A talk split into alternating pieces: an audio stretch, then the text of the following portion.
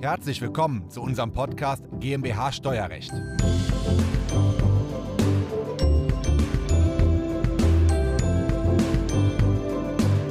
Wenn man auswandert, spart man natürlich in Deutschland die Steuer, wenn man es richtig macht. Welches Land da das perfekte ist, darüber haben wir schon gesprochen. Jetzt in diesem Video reden wir darüber, dass auch nach der Auswanderung in Deutschland eventuell noch Erbschaftssteuer oder Schenkungssteuer anfallen kann. Und was sich genau dahinter verbirgt, das schauen wir uns heute in diesem Video an. Diese Folge ist der Audiomitschnitt unseres YouTube-Videos. Das Video verlinken wir Ihnen in der Beschreibung. Herzlich willkommen. Wir sitzen wieder zu dritt in unserem klassischen Kombination. Ähm, Christoph, der Spezialist für Auswanderung und weltweites Traveling. Wir haben äh, den zweiten Kollegen dabei, Michael Wohlfahrt, Steuerberater, ausgewandert nach Zypern. Und ich bin bekannt, ich bin Steuerberater in Köln. Ähm, und ähm, wir haben uns auf internationales Steuerrecht spezialisiert. Und wir haben hier die Situation, dass wenn jetzt jemand auswandert, im Zweifel mit seiner gesamten Familie, nehmen wir mal Mann, Frau und zwei Kinder an, und vier Familienmitglieder wandern nun aus. Und dann haben wir uns ja vom Grundsatz her erstmal der deutschen Schenkungssteuer und der deutschen Erbschaftssteuer, was beides das gleiche ist, ja so ein bisschen entzogen. Aber dann greift ja immer noch die deutsche beschränkte Erbschaftssteuer für deutsches inländisches Vermögen im Sinne von 121 Bewertungsgesetz. Insbesondere Anteile an Kapitalgesellschaften, also zum Beispiel GmbHs, Anteile an Personengesellschaften, zum Beispiel GmbH und KKG, inländischen Grundbesitz, also Grundstücke, Immobilien und so weiter und so fort. Jetzt hast du ja schon hunderte Personen beraten bei ihrer Auswanderung, Christoph. Ist das Thema Erbschaftssteuer, also Vermögensschutz, ist das ein Thema bei dir? Ja, das ist ein Thema, vor allem eben auch wegen meinen anderen Angeboten. Ja, also mhm. ich mache ja längst nicht nur Steueroptimierung, das geht halt in viele andere Bereiche rein, auch Thema Staatsbürgerschaften, Wohnsitz, Bankkonten, auch viel Investment. Mhm. Äh, und ähm, wir hatten tatsächlich mal einen Fall, ein relativ alter Unternehmer, ähm, der viel zu vererben hatte ähm, und ja, quasi ins Ausland wollte Mhm. Man hat halt diese rückwirkende Erbschaftssteuerpflicht, laut erweitert beschränkter Steuerpflicht, die aber eben an der Staatsbürgerschaft hängt. Ja. Und das ist eben tatsächlich möglich. Er war, er wusste, er hatte eine relativ schwierige Krankheit, er wusste, dass er in ein paar Monaten quasi stirbt äh, und hat dann noch eine Möglichkeit gesucht, wie er trotzdem irgendwie auswandern kann, um steuerfrei zu vererben. Und ähm, weil eben die erweitert beschränkte mhm. Steuerpflicht mhm. an der Staatsbürgerschaft hängt, hat er sich dazu entschlossen, einfach eine Staatsbürgerschaft durch Investment zu erwerben damit automatisch die Deutsche zu verlieren, ja, wissen viele nicht, aber eine deutsche Staatsbürgerschaft wird automatisch verloren, sobald man eine Staatsbürgerschaft außerhalb der EU annimmt. Ja. Das sind die meisten Programme. In der Karibik zum Beispiel typischerweise 100 bis 200.000 Euro Schenkung äh, oder ab 200.000 bis 400.000 Euro Investment, zum Beispiel in Immobilien, kriegt man dort die Staatsbürgerschaft. Das sind auch keine schlechten Pässe. Die kann man dann wiederum seinen Kindern vererben.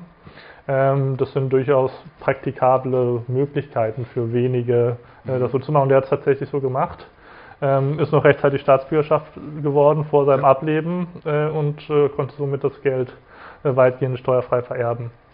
Und ähm, das ist etwas, was wahrscheinlich relativ selten vorkommt, aber es ist eine Gestaltungsmöglichkeit.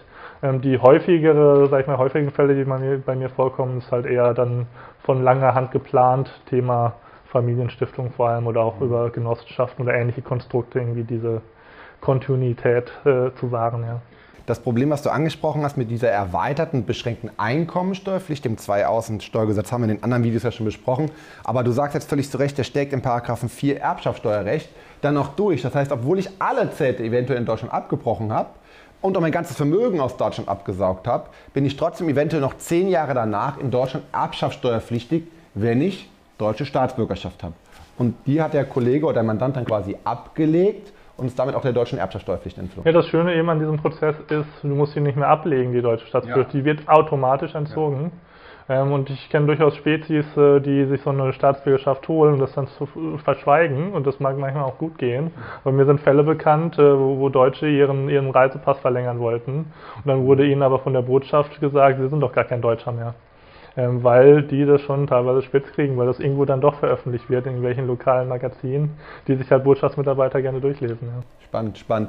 Ja, Michael, das sind so Fälle, wo wir als Steuerberater gar nicht so viel mit zu tun haben. Ähm, da ist mal ganz gut, so Insider-Informationen zu bekommen. Ne? Ähm, hast du damit viel zu tun oder wandern deine Mandanten immer nur aus wegen der Ertragssteuern, also Einkommensteuer, Körperschaftssteuer, Gewerbesteuer? Glaube, fast jeder wandert wegen den Ertragssteuern aus, aber die Erbschaftssteuer haben viele nicht auf den Sender. Ich, ich würde jetzt auch viel, also viel wichtiger ist eigentlich, sich bewusst zu sein, was es für Risiken gibt, als es versuchen, zu versuchen, gänzlich wegzugestalten, weil wir haben halt ganz schnell eine massivste Doppelbesteuerung.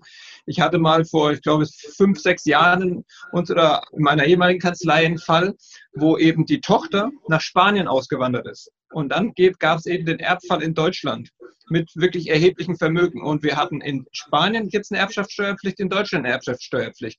Und das Ganze, es gibt keine Doppelbesteuerungsabkommen für die Erbschaftssteuer. Ich glaube, es gibt nur zwei oder drei. Ich glaube, mit Österreich glaub, sechs, haben wir, wobei Österreich hat jetzt keine Erbschaftssteuerpflicht mehr.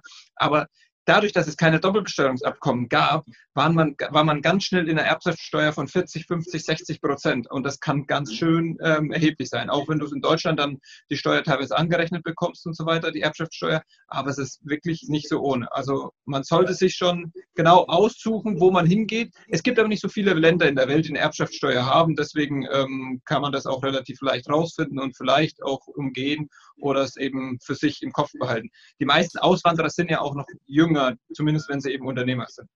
Ja, aber das äh, wirklich das Problem aus der Praxis. Deutscher Unternehmer vererbt Florida Villa, Ferienvilla an Tochter, die aber nach Spanien ausgewandert ist. Dann entsteht unbeschränkte Erbschaftssteuer in Deutschland, unbeschränkte Erbschaftssteuer in Spanien und beschränkte Erbschaftssteuer in Amerika, weil dort das Vermögen liegt und schon du in drei Ländern Steuerpflicht. Also Glückwunsch, ne? Und da machen sich viele gar keine Gedanken drum. Ja? Und ähm, das ist der eine Fall. Und der andere Fall ist eben, vielleicht jetzt mal in Deutschland, um es ein bisschen zu systematisieren, ich bin in Deutschland Erbschaft und Schenkungssteuerpflichtig, was das gleiche ist, wenn ich hier in Deutschland wohne oder wenn der, der das Vermögen bekommt, hier in Deutschland wohnt. Zweitens, wenn beide im Ausland sind, aber ich in Deutschland Vermögen habe, GmbH-Anteile, KG-Anteile, Grundbesitz. Ähm, oder jetzt hier über diese erweiterte Steuerpflicht nach vier Außensteuergesetz. Ja? Und ähm, das sind so die Praxisprobleme, die halt in der Praxis irgendwie total oft übersehen werden und wo dann noch eine deutsche Steuerpflicht entsteht. Ne? Ich hatte mal einen Mandanten, der ist ausgewandert nach Österreich mit seiner ganzen Familie und dann hast du ja ähm, in, in, Österreich gar keine Erbschaftssteuer, die haben sie abgeschafft, aber der hat in Deutschland noch einen Wohnsitz geerbt von seiner Oma, von Oma an ihn, glaube ich, und dieser, dieses geerbte Haus ist ja ein Wohnsitz. Und damit ist er auch im Sinne vom Erbschaftssteuerrecht wieder ansässig in Deutschland und dann zahlt die ganze, also er komplett für sein gesamtes weltweites Vermögen in Deutschland Erbschaftssteuer, obwohl er nur ein Haus hat, was leer steht, was er dreimal im Jahr in Düsseldorf nutzt. Also riesen, riesen Thema. Ne? Ähm, wie ist es bei dir, solche Themen auf dem Tisch wahrscheinlich? Habe ich teilweise auch. Ja. Ähm, meistens, ähm, sage ich mal, ist das eher der Nebenaspekt für eine andere Gestaltung. Ja, oft geht es einfach um das Thema Vermögensschutz, Pfändungsschutz. Ja, ich habe öfters äh, 60 Jahre alte, erfolgreiche Unternehmer bei mir auftauchen, die aber komplett pleite sind, mhm, okay. weil da irgendwann mal die Scheidung kam oder irgendwann äh, mal irgendwie was schiefgegangen ist und dann war alles weg. Und das kann man halt äh, mit den richtigen Strukturen, Familienstiftungen äh, und so weiter, äh, sage ich mal, abmildern oder komplett vermeiden. Mhm. Und da spielt dann natürlich eben auch Erbschaftssteuer eine Rolle. Ne? In Deutschland, Familienstiftung, haben wir immer diese nervige Erbersatzsteuer am Hals, äh, alle 30 Jahre. Ja. Äh, das haben wir halt trotzdem. Das Schöne ist halt aber, in Deutschland können wir, wenn wir es richtig machen, eben durchaus in der EU-EWR auch Familienstiftung nutzen äh, und damit diese Erbersatzsteuer vermeiden. Ja. Mhm weil die Erbersatzsteuer auf deutsche Stiftungen Anwendung findet, also auf deutsche Familienstiftungen und auf ausländische Familienstiftungen eben nicht. Ne? Genau. Ja. Ähm, oft geht das ja auch Hand in Hand mit einem deutschen Unternehmensvermögensanteil und das kann man in der Praxis aber über ein Modell durchaus vermeiden. Ich nehme aber den deutschen GmbH-Gesellschaft, der da auswandern will, der hat ein Problem mit der Wegzugsteuer. Dann kann der über diese GmbH mit bisschen Aufwand eine GmbH und Co. KG mit Substanz schalten dann kann er als KG-Gesellschafter wegziehen, haben wir keine Wegzugsteuer. Nach dem Wegzug nimmt er dann diese KG und schaltet dann nochmal eine österreichische GmbH drüber, sodass wir einen Ausländer haben, der eine österreichische GmbH hat. Die GmbH hat eine deutsche KG und die deutsche KG hat eine deutsche GmbH. Wenn jetzt der Österreicher an seine österreichische Tochter eine österreichische Mutter GmbH vererbt, habe ich erstens die deutsche Wechselsteuer ohnehin vermieden und zweitens noch die deutsche Erbschaftssteuer vermieden. Ne? Also da gibt es schon ganz viele Gestaltungen, mit denen man da arbeiten kann. Aber man darf halt die deutsche Erbschaftssteuer auf keinen Fall außer Betracht lassen, wenn man international agiert. Ne?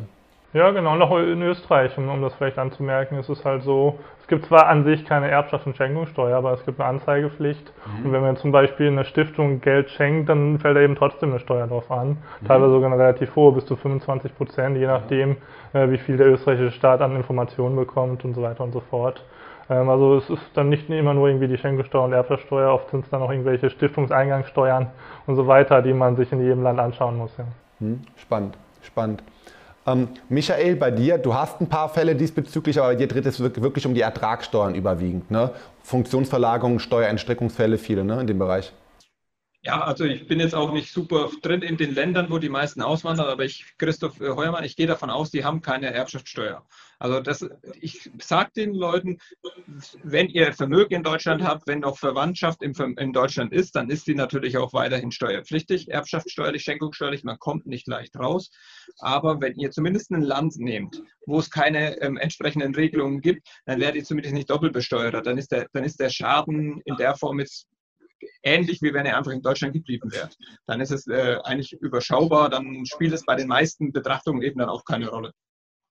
Ja, ich sage mal, das Schöne ist ja eben an diesem Steuersystem, dass das gilt für alle Einkommensarten. Ne? Wenn wir jetzt Territorialbesteuerung haben, Auslandseinkommen steuerfrei ist, dann bezieht sich das nicht nur auf die Ertragssteuern, dann bezieht sich das auch auf die Erbschaften. Ne, es kann durchaus eine Erbschaftssteuer geben, aber das ist nicht relevant für uns, wenn wir in diesem Land nichts zu vererben haben, sondern das Vermögen im Ausland belegen ist. Mhm. Ähm, und ähm, das sind dann eben die meisten dieser Länder. Wenn wir eh steuerfrei sind, komplett, gar keine direkten Steuern oder auf Auslandseinkommen keine Steuern zahlen oder auch irgendwelche Sonderprogramme nutzen. In der Regel müssen wir uns auch um Erbschaftssteuer keine Sorgen machen. Ja, sehr interessantes Thema. Wir haben gesehen, dass das Auswandern das eine ist, was Einkommensteuer, Gewerbesteuer, Körperschaftssteuer angeht, aber das andere sind Erbschaftssteuer und Schenkungssteuerfälle im deutschen Steuerrecht, die es dann auch gilt zu vermeiden. Das war der Audiomitschnitt unseres YouTube-Videos. Den Link zum vollständigen Video finden Sie in der Beschreibung. Wenn Sie Fragen dazu haben oder einen Beratungstermin vereinbaren wollen, dann rufen Sie gerne bei uns in der Kanzlei einmal an. Unsere Telefonnummer ist die 0221 999 832 11. Wir freuen uns auf Ihren Anruf und wir hören uns im nächsten Podcast wieder.